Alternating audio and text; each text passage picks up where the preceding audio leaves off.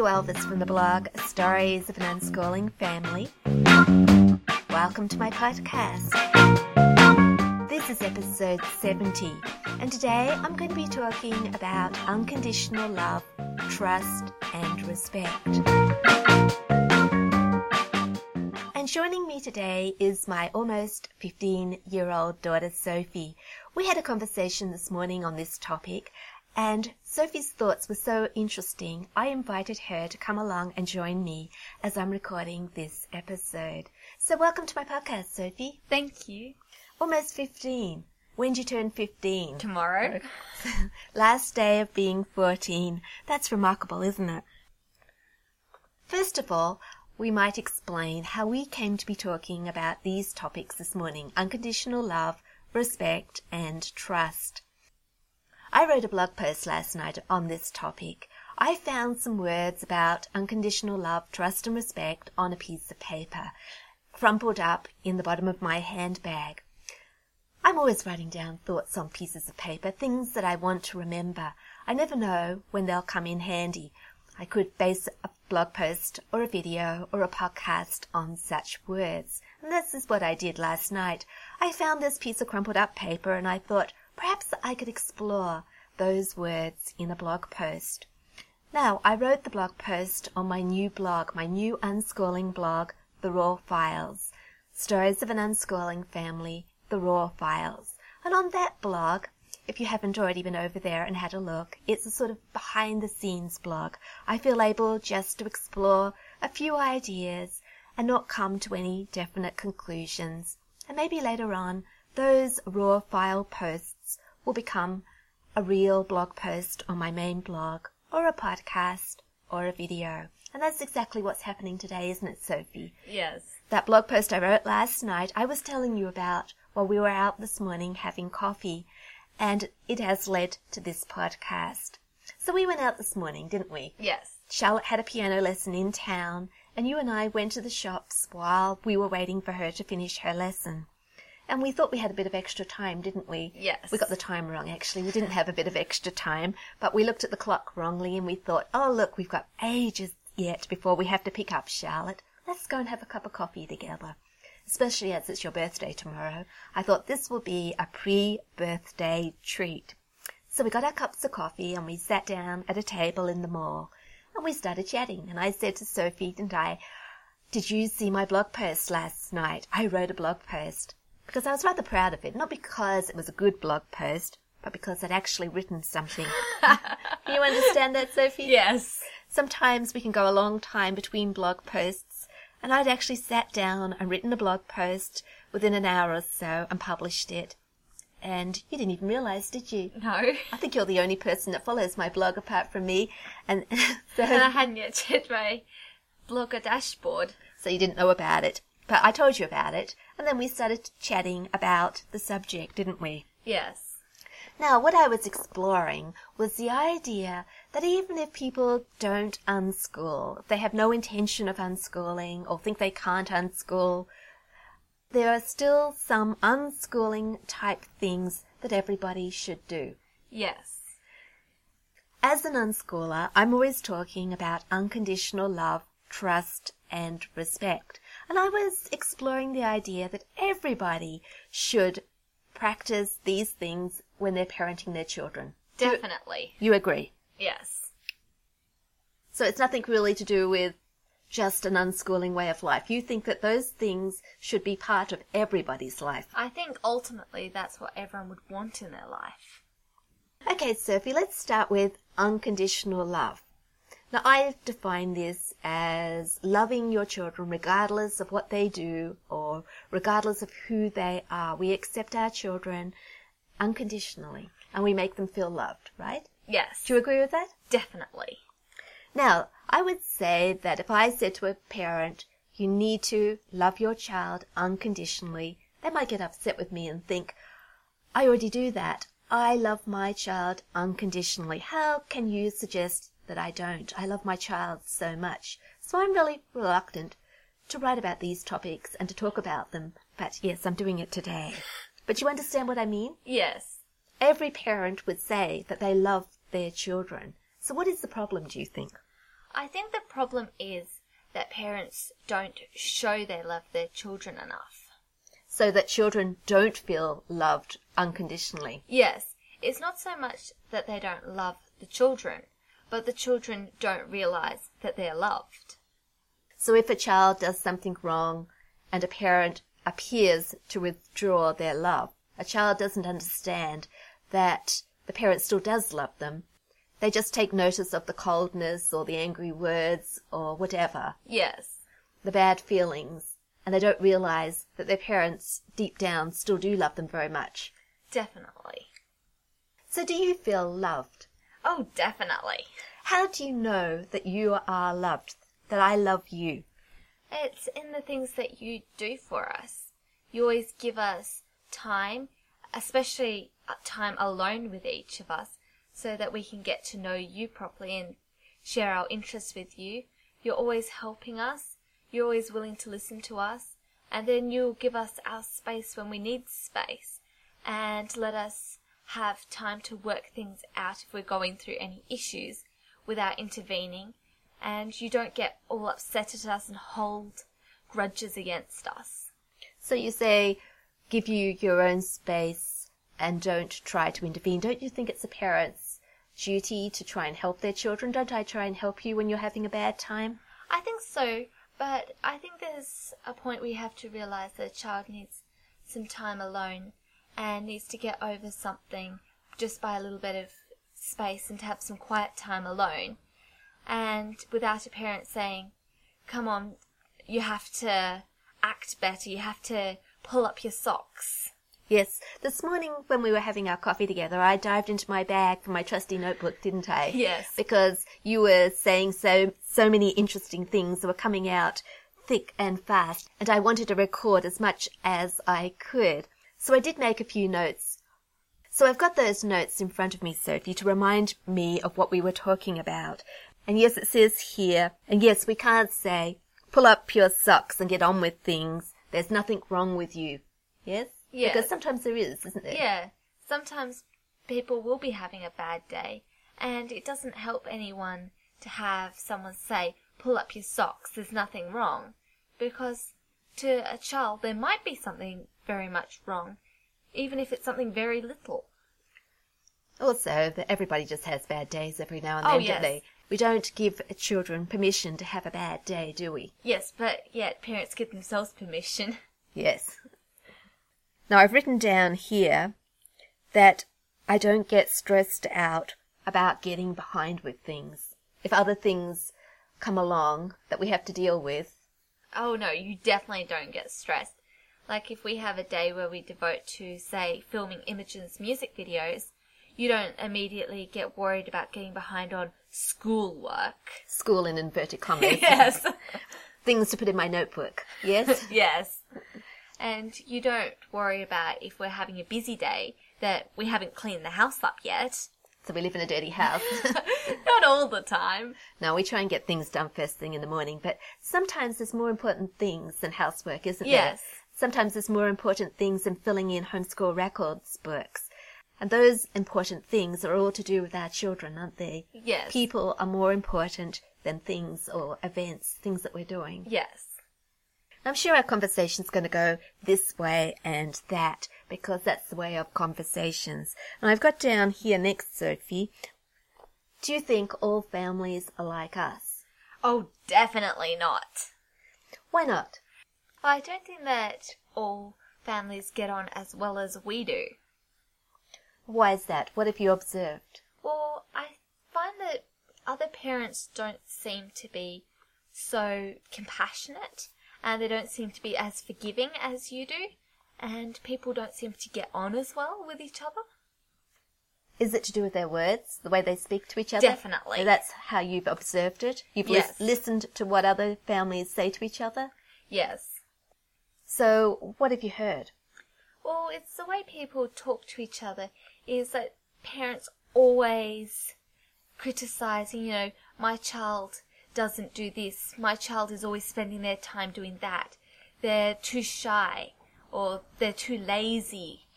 And they always seem to be complaining in public about their children. Are the children listening at the time? Oh, I'm certain their parents, they've heard their parents say those sort of things. Even if their children aren't present, do you think it's all right for parents to say things like that? Oh, no, not at all. You wouldn't like anybody to be speaking about you behind your back like that? Oh, no, it's, it's not really polite and it doesn't really respect the child. I don't think I would like anybody to speak to, about me like that when I'm not present. Oh no, it make it forms other people's opinions about the children, and you're giving other people, the people you've been talking to, the wrong impression about your child. So this gets me onto the point, Sophie, of accepting children for who they are. That's part of unconditional love, isn't it? Yes. So if you're describing a child as too shy or too lazy, you're not really accepting who they are. No. I think the reason that parents say these things is out of worry for their child. They see something about their child which they're worried about, some flaw they think in their character, something they're not doing right, and they want to change that flaw, that trait, because they they think that maybe if the child changes, they're going to be a better person or they're going to get on better in the world, they're going to relate better to other people, that type of thing. Do you understand? Yes. So a parent's words could come out of concern for their child, not because, of course, they're naturally critical, but just because they are worried and maybe by voicing these concerns to their children and to other people, other people might have ideas. Their child, they hope, might pick themselves up and try a bit better, a bit harder. Do you think? Yes, but I think that's going against unconditional love and respecting the child. Because those, you might see those things as flaws, but they've got other things that are wonderful about them. And if you're always focusing on the flaws and never on the good things, then what's a child going to feel about themselves? Well, how will they feel? they'll probably feel like they're pretty terrible people, that their parents don't love them, and they're no good at anything. So you think that parents focus too much on the bad aspects of their... And never on the good. So you don't hear parents saying good things about their kids? No. Not very often? No, not at all. Not at all. Do you think that comes from not wanting to boast about their kids, though? To say, if we're saying good things about our children, people might think, look, you're boasting about your children. You think they're absolutely fantastic. Well, I think you can talk about the good things in your children without boasting. It's all about how you word things and how you talk about it. Well, give me some examples. Well, you can talk about what a child's been doing and what you've been doing with your child and talk about it as in events and just what you're doing instead of just going, my child's amazing, look at what my child does. So you think that just by telling what you've been doing, people will pick up on the fact that your kids are doing some pretty good things. Yes, if you tell them about the wonderful things you've been doing, they'll they'll pretty much certainly work out that it's an awesome thing. They're also asking them about the awesome things their kids are doing too. Yes two sided conversations, taking interest in other people's children and sharing what we've been doing as well, so that we can all take joy in each other's children, maybe, and each other's achievements. Yes. Take an interest in all the things, because I find when we get together with people, no one's really interested in what you've all been doing. It's always one person's achievements, and one person does all the talking, while the other person sits there listening. so if a child does have some kind of flaw or a trait that a parent thinks is a bit of a worry, and a parent can't point that out to a child and say, come on, you've got to pull up your socks. You can't sit in your room all the time being shy. You've got to get out there and do things, right? Yeah. How is that child ever going to change? Well, I think that a big thing is for a parent to focus on the good things and tell the child what a good job they're doing and trust that the child will sort out those things and want to try and do better. So you think that if their child feels loved, maybe by well, feeling loved, that's going to change people rather than criticism? Definitely. A lot more is done by love. We've talked about this before, haven't we? How powerful love is. Like when I'm loved, when I feel really loved, I want to be a better person, don't I? Yes. But if people criticize me, I feel like giving up. Yeah, I can never do anything right. And that's not really a way to encourage someone to do better. So maybe when a child has some sort of fault, we make very little of that and concentrate on the good things. Yes.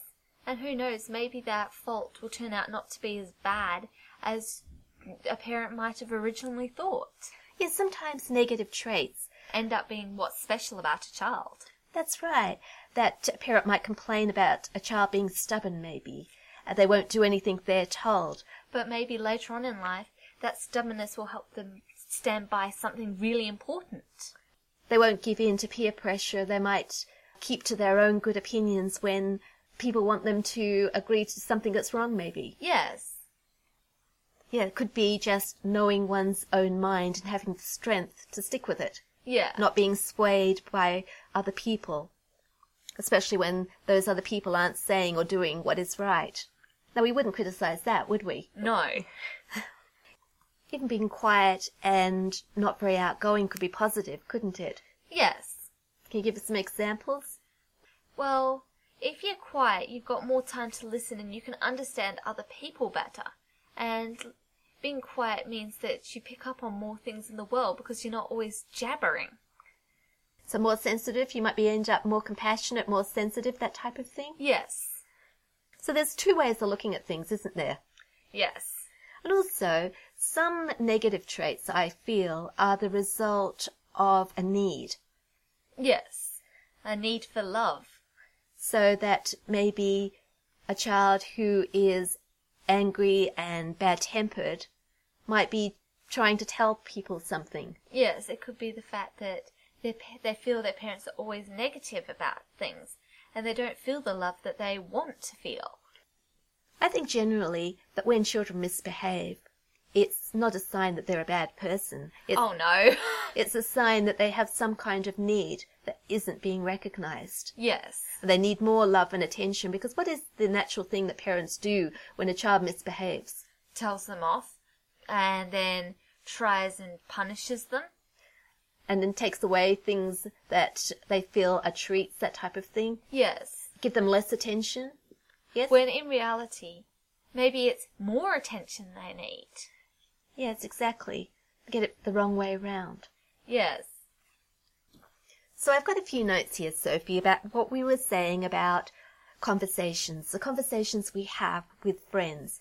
We get together with other people, and obviously you've heard mothers complaining about their children, pointing out their deficiencies, yes? Yes. And you've said that we ought to talk about the good things in people's lives, the things that we're doing together, ask other people about what they've been doing, talk about all the awesome things children are doing rather than the negatives. Yes. I've got a sentence here that I've written down. We shouldn't put anyone down, including our kids, when we're talking. Oh, definitely. We all know as adults that we shouldn't gossip about other people, take pleasure in other people's misfortune or the things that they're doing wrong. And the same thing applies to children, doesn't it? Maybe it? parents don't realize that when they're talking about their children, what they're actually doing is still gossiping. They are, aren't they? They just think it is okay because they're only kids and they belong to them. Yes. So we shouldn't talk about our children's struggles, should we? No. That's a private matter. Definitely. And private matters should stay private. Respect our children's privacy. Yes. And when I write about you on my blogs, and I write an awful lot about all you children on my blogs, and I wouldn't have a blog or a podcast or videos without you. Do I do it with your cooperation? Oh, definitely. Definitely. Yes, I ask you beforehand, don't I? I only publish things I know that you'll be happy with, including photos and things. Yes. You always ask our permission before publishing anything. And we've talked about it before, haven't we, Sophie, that we're not a perfect family.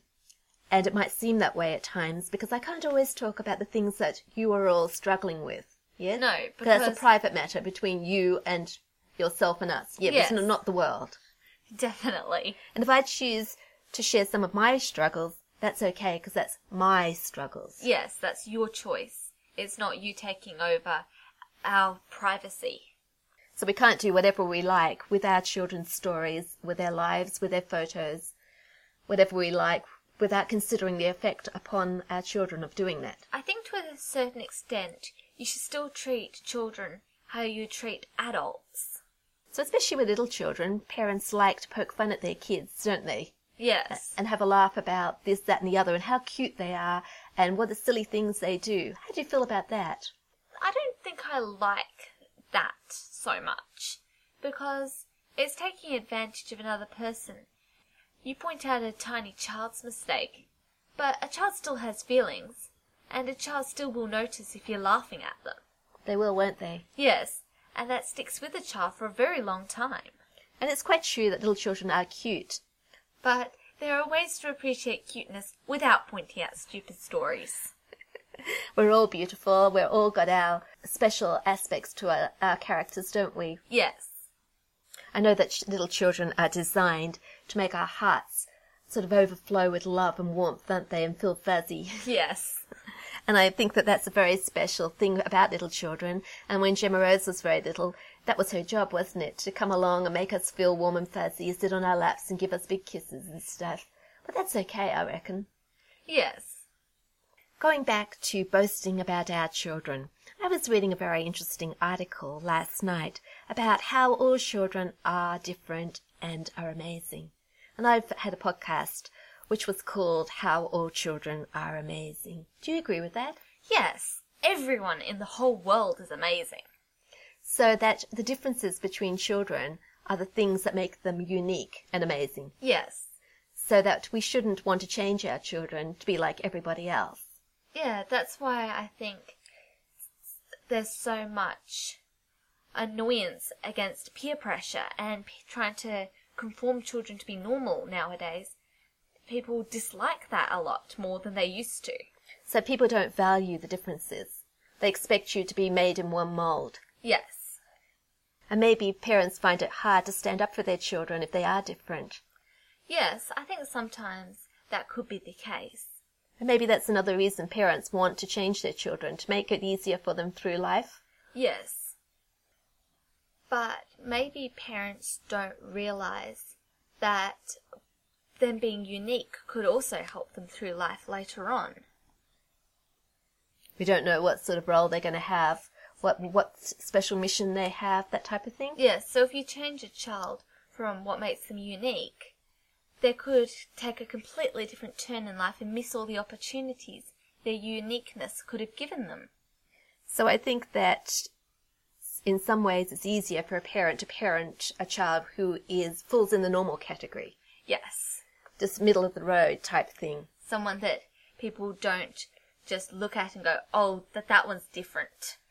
Because different children need different ways of parenting, and not always does society accept anybody who's different, do they? No. So perhaps we can say some more about words. You've been telling me that you've been listening to what parents say about their children and they put them down or they criticize them. And I think that they don't do that intentionally, do you? No, definitely not. It might result in hurt, but I don't think that parents intentionally set out to hurt their children. I think in some ways it's very sad that they do when that's not their object. I think it makes the whole situation a lot worse. Because they think they're doing good, but they're not. Yes, they're actually making the matter worse. And we were talking this morning about when you write your words down, it makes you think about what you're saying. Yes, writing it makes you think about how you're posing the words and how the words will come across to the readers and just how your message will be interpreted. And I think that's the good thing about writing is that you can edit it, read through and work out, hang on, people won't get my message properly and will think I'm criticizing here. Whereas when just talking, most people don't realize how their words are coming across. People don't think properly before they speak. No, they just barge in there and jabber on and on and on. And then later on they might think back and go, oh, that probably wasn't the right thing to have said. I think some people have this problem with writing too, especially when they're writing quickly, like on Facebook or an email or something, that they still write as they speak and don't go back and have a read of it properly and think about how that message is going to be interpreted by whoever they're writing to. Do you agree? Yes, there are two forms of writing. There's writing, whereas in you just scroll down anything. And then there's writing as in the art of writing, where you think about everything, you read back through it and you edit and you properly pose what you're saying. So not everybody is going to sit down and write to work out what they're saying wrongly to their children, but I do think writing helps us explore our thoughts and issues, doesn't it? We come to some conclusion as we're writing things down. We're writing for a purpose. Yes, and I think later on, writing helps you more in speech because I know since I've been doing a lot more writing that I think a lot more about what I'm saying and I think before I speak and I work out just hang on, this might not come across properly and I give myself time before I say it to think of a better way of saying things. Now, not everybody is going to sit down and write a blog, are they? No. But we can all write. How about a journal? A journal would be a good way if you don't want to do it. It doesn't even have to be long. If we have some sort of problem, I think it's a good idea to sit down and journal about it, write down what we're thinking and feeling and all the issues that we're facing. And as we're writing, we might actually explore the problem and come out the other side with some positive thoughts about it. Yes. A way forward. Yes? Yes. And when we read our words, we look back at it, we understand a lot more. Do you think? Yes. So this is what I've been doing, exploring thoughts through writing on my Raw Files blog. I've only written a few posts so far, but it's what I've been enjoying doing, is just jotting down some ideas and just seeing where the words will lead me. Yeah? Yes. I didn't come to many conclusions last night when I was writing about unconditional love, trust, and respect. I think I posed more questions than I answered. Uh, hopefully, you're answering them now. Exactly, because by talking to you about them this morning and telling you what I was writing about, we're having this conversation, aren't yes. we? Do you think we're coming to any conclusions now? I hope so. Making any sense? So, coming back to that blog post, one thing we haven't talked about is trust. Yes, we talked about unconditional love and we talked about respect and how to talk to children properly. Yes? Yes. Or talk about children. But we haven't talked about trust. No. So, what do you think trust is, Sophie? I think it's confidence in each other. And how does that get built up? That gets built up by loving and respecting each other. Right, so if we love and respect each other, we work on our trust? Yes. It comes automatically if you love and respect someone properly. Do you think it's a two way thing? Now, parents talk about whether they can trust their children or not. But do you think that we should be thinking about whether our children can trust us? Definitely. A child has to be able to trust a parent. Otherwise, how's a parent supposed to be able to trust a child properly? So we can build up those relationships. We can love our children. They can love us. We can respect each other. We get to a point where we're trusting each other because we know each other very well. Yes. You think, agree with that one? Yes. And sometimes people say to me, how could you let your child, for example, use the internet away from the family room, say, right? Yes. And I say, I trust my child. I know my child. Yes? Yes. So what would happen if you got onto a website that you know is wrong? I'd leave straight away and I wouldn't go back. I would realize I'd gone somewhere I shouldn't have and I wouldn't go any further. That's what I believe as well. I trust that your reaction, you know what is right, what is wrong, and like me, because when I get on these websites very, very occasionally, the first thing I do is click off. Yes. And then you just don't dwell on it again because, you know, no harm's been done. Didn't really read anything into it and I left straight away and I didn't let it have a big impact on me. Now, people might say, I'm foolish to trust you. That's just a very serious situation. What if you lingered and then you polluted your mind with all these things that you shouldn't see? It's too big an issue. Yes? Yes. I should control you more. Right. You've got to sit right next to me and use your computer, and I've got to be able to see at all times what you're doing. Oh, that would take a lot of effort on your behalf. Yes, and also limit what you are allowed to do on the computer. yes. But I don't feel it's a problem because I really do think I know you. Yes, you know what I'm likely to do, and you do know the sites I go on because they're all basically photography related. Yeah, so I think that that's a risk that's very small. very, very small. So we can trust children to do the right thing Yes. if we know them. Yes, you have to take the time to know your child first. Build up that confidence. Yes. How did children get to trust their parents? I think it comes by letting children get to know you and you talking to a child about what they're interested in, but also about what you're interested in and let them know you as a person and talk about your mistakes and what you're interested in, what you think, and have a proper conversation instead of making your conversation interrogation to find out all about your child. Make it a two way thing and talk about yourself and the child. So sharing yourself with your children. Yes. And as you said, we have to admit our mistakes when we make them because parents aren't perfect, are they? Oh, definitely not. No. now, there's another aspect of trust for unschoolers, and that is that we have to trust that you, the children, are going to learn all you need to know when you need to know it. Yes? Yes. And I think that part is tricky for some people.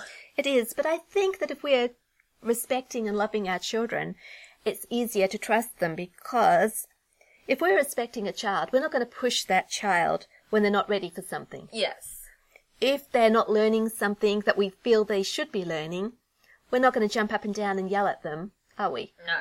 We're going to let them learn that in their own time, aren't we? Yes. We're going to respect their choices. Definitely. They don't have to be interested in what we're interested or what they're told they've got to be interested in. We'll respect them as a person with their own talents, their own interests, their own passions, won't we? Yes, and let them come to those important topics in their own time. I think the problem comes with the bigger world, the bigger society. If we didn't have to worry about such things as homeschool registration or or the traditional school things, we would be so much happier. But I think we're influenced a lot by other people. Yes. If it was just us, we might be happy to let our child learn something in their own time. But when we're comparing our child to somebody else's child or somebody at school or if we're worried about them having to fulfill a homeschool requirement or to get into university, then that's where we find it difficult to trust. Yes.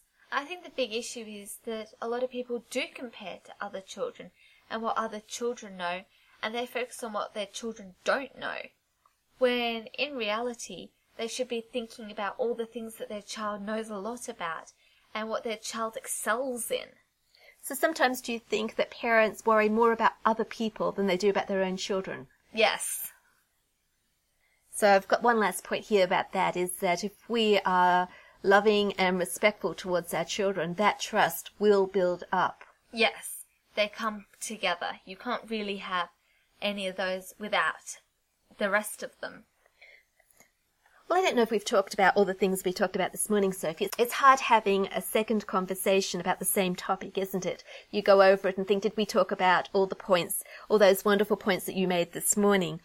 And in some ways, I wish I'd had my little recorder with me so I could have captured that conversation straight off because I think sometimes it's the spontaneous conversations which are the most interesting. Yes. But another thing we've been talking about to do with my raw files blog is the wrinkles post. I wrote this oh, a couple of posts ago. What if wrinkles were beautiful? That's the title of the post. Now I wrote that because I had a birthday last week, didn't I? Yes. And I don't mind getting older. I don't think of myself as old. But one thing I do wish is that I didn't have wrinkles and lines, especially around my eyes. I don't really want to look old. Yes, but your eye wrinkles mean you smiled a lot. Maybe, but the point is that other people look at me and think that I'm older, right? Yes. Every year that goes by, I get classed as older. They put me in the old people category when people look at me, because people do judge, don't they? Yes. You look at somebody and you think, they're young, they're a child, they're older. Yes. It's the first thing people do when they see people is they judge them off their appearance. They certainly do. And it worries me that people will judge me as older because I feel that younger people won't want to talk to me about things anymore. They'll think, she doesn't relate to our stage of life. She's too old. She's behind the times. She doesn't understand what we're going through. Which in reality is I've been through everything they've been through before, so I should know exactly what younger people are going through. And just because you're older doesn't mean you're outdated. It doesn't, but a lot of older people do go by the wayside. People don't listen to them anymore. They don't value them, do Which they? Which is very sad. Because old people have a lot to say. a lot of experience, a lot of wisdom, don't they? But in Yes. our society, not a lot of people value old people. No, I think that's where we've been very lucky. Is we live in an area full of old people, and a lot of the people we know are older. And we know some wonderful older people, Oh, don't we? definitely. And they've uh, helped our family in lots of ways, sharing talents, sharing their experiences with us. and it's helped us appreciate them better and understand older people better than I reckon most people understand. I think a lot of that is to do with unschooling as well, because you're not classed with people your own age all the time. You get out there and join in with things like choir, which includes a lot of older people. Yes, Dad's one of the young people in our choir. He is. But what I'm saying is you're not used to being separated off into your age group. So you're open to having friendships with any aged person. yes, it actually really quite scares me when I come across something where they have to age group you. And like, I'd rather be with another group. You don't want to be just with your age peers. No. Okay, so I said to you after I wrote this blog post, because even though we do know a lot of older people, I still don't want to look old, you know? Yeah. Or the point of the post really was that wouldn't it be wonderful if every time we got another wrinkle or another line, People thought you were more beautiful. yes, that we aged into a beautiful face, that we could look in the mirror and say, wow, I've got another line, my face is maturing nicely. Rather than look in the mirror and there's another line and you think I'm getting ugly and old. Oh, you really would ruin all that anti-wrinkle creams The promotions. That's right. The uh, anti-aging industry would go downhill, wouldn't it? Definitely. Now, Gemma Rose didn't like this idea, did she? No. Because Gemma Rose is 12 and she's It would rather be beautiful. she's the ugliest in the family. yes, she did say, Are you saying, Mum, that I'm ugly because I'm young? And I said, Well, we're only uh, imagining. but she didn't like the idea of people getting more beautiful as they got older. when in reality, it only the older people only deserve to be more beautiful. They've earned it. Exactly, and older people do have, we hope, more saintly qualities. They're, they're, they've been They've learnt about the world, and hopefully they've learnt from all their mistakes. So hopefully they're striving to be better people. Younger people haven't got very far along the pathway, have They have haven't made enough mistakes yet. So maybe older people, on the whole, because everybody is different, but maybe they are working on their inner beauty, Yes, which can shine out, can't it? definitely. Okay, so I wrote this blog post about wrinkles on my Raw Files Unschooling blog, and I thought to myself as I wrote it, this has got nothing to do with unschooling. But also, I thought I didn't really care because this is my behind the scenes blog. It doesn't really matter if it's not to do with unschooling. And I was really surprised when later on I was telling you about this post and I said to you, you probably didn't relate to that post at all. And you said, yes, I did, Mum. So tell us what you think. Well, I think that the idea of the post sort of works for everybody. While people judge you on wrinkles, they also judge you on a lot of other physical aspects in life. So your appearance, people judge you on your appearance. Is that what you're Yes, saying? Definitely. Even children? Yes, I think I think to a certain extent children are judged more because of their appearance. Because people treat children very, very differently.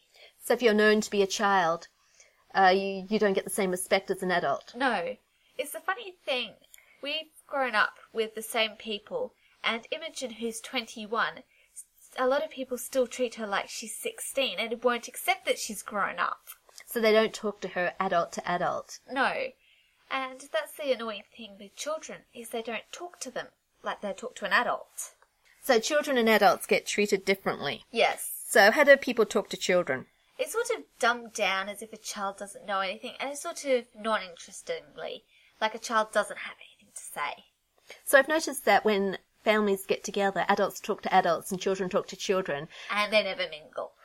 Adults really get down to a child's level and have interesting conversations with children. They don't seem to ask questions, find out what the children are thinking and feeling and what they've been doing, unless, of course, there's a special re- relationship between them.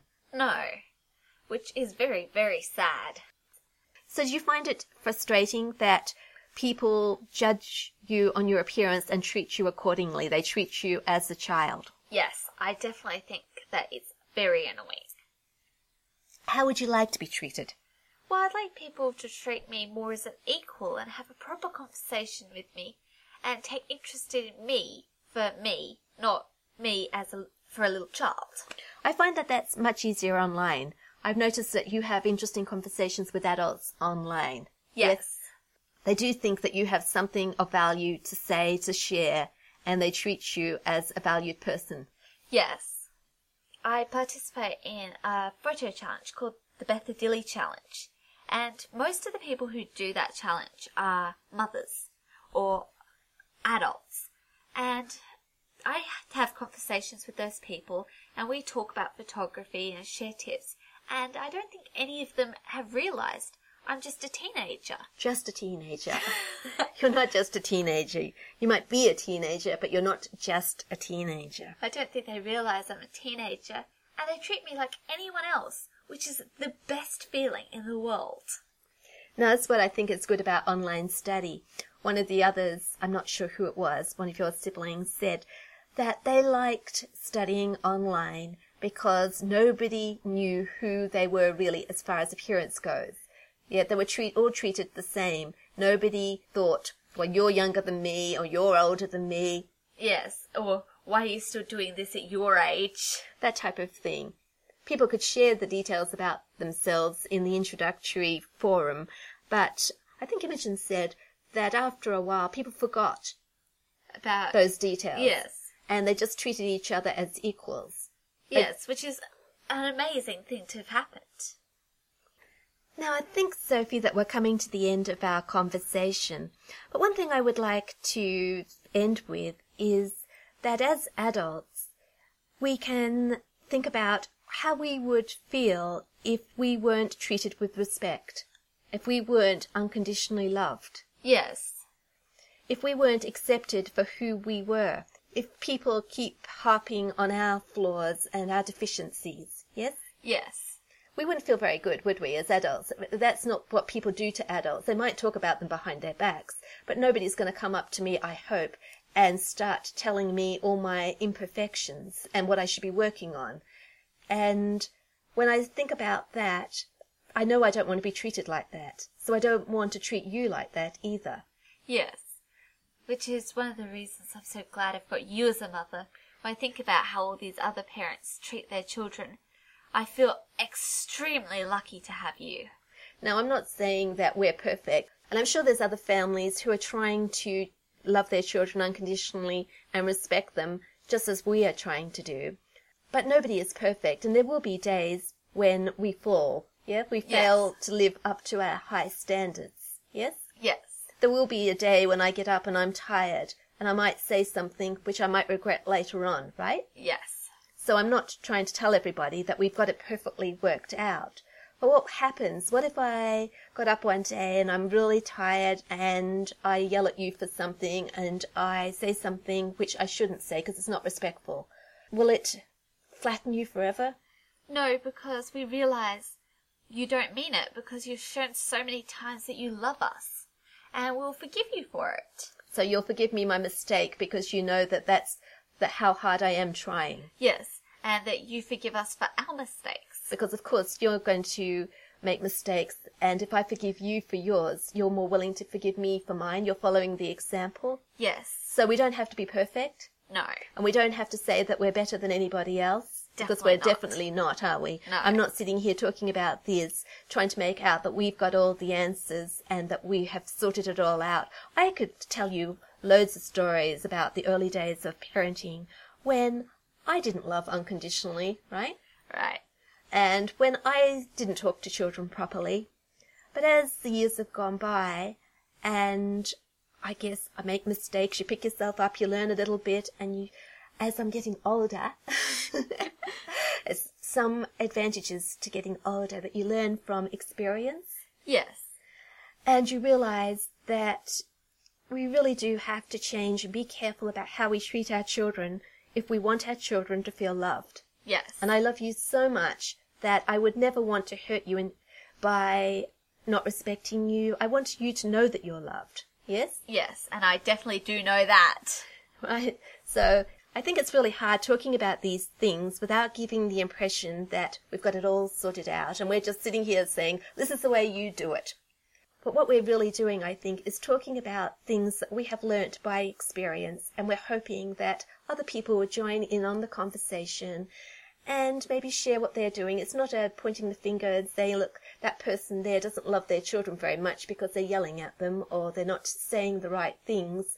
But we could all think more about our relationships with our children, can't we? Yes. We can all do better. We can all think uh, more carefully about what's coming out of our mouths and the pressures that people put upon us, we put upon ourselves, which make us act maybe in not quite the right manner towards our children. And I'm talking about like peer pressure, the the feeling that we have to make our children behave in a certain way because what will other people think about us?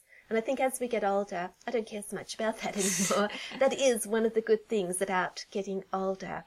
I don't feel I have to fit in with anybody else. It doesn't really matter if people criticize me behind my back because of course they don't do it to my face or whether they approve of what we're doing because I have that confidence. I can see that what we're doing here in our homeschooling life is really enriching our family's lives. Do you think so? Yes. We wouldn't want to live any other way. No. So it doesn't matter whether people agree with us or not. Uh, it's still worth us living this way because this is what's right for us. Yes. And we're just talking about this and giving people some ideas about to think about and maybe come back and say, I found that, that out as well. Yes, Yes. That's what we hope. We hope that people don't come back and say, I disagree with you entirely. That would be ter- pretty terrible. it certainly would. So I hope people will accept the conversation in that way. Well, thank you for talking with me, Sophie. I know it's been a difficult conversation for you in many ways because I think you must have some allergies with your nose today, have you? yes. You're having a little bit of problems there, so I hope people can understand you with your stuffy nose. It's uh, a big problem for you, isn't it? But it's not but you battled on, and I thank you for that. That's all right. Now, to finish off, we'll just say that I will. We got any show notes? I'm not sure if we have any show notes today. I usually tell people that the show notes we found on my blog, Stories of an Unschooling Family, and direct them over there for them, but I can't decide whether we'll have any program notes. Just send them over there anyway.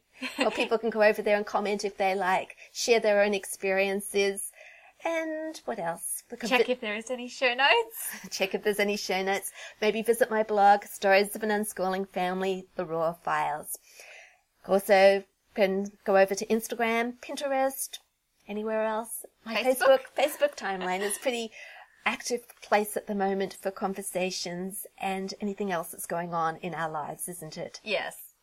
Right, people can subscribe to this podcast on iTunes or Podbean. I'll follow it through my blog. I haven't said that for a few weeks, so I think I can say that today. Right, episode 70, I think we finished. Wow. So I'd just like to thank everybody for listening to our conversation. And until next time, episode 71, when I think of something else that we can talk about, until then, I hope you have a wonderful week. And don't forget to trust, respect, and love unconditionally. And tell your kids that you love them very much. Thank you, Sophie.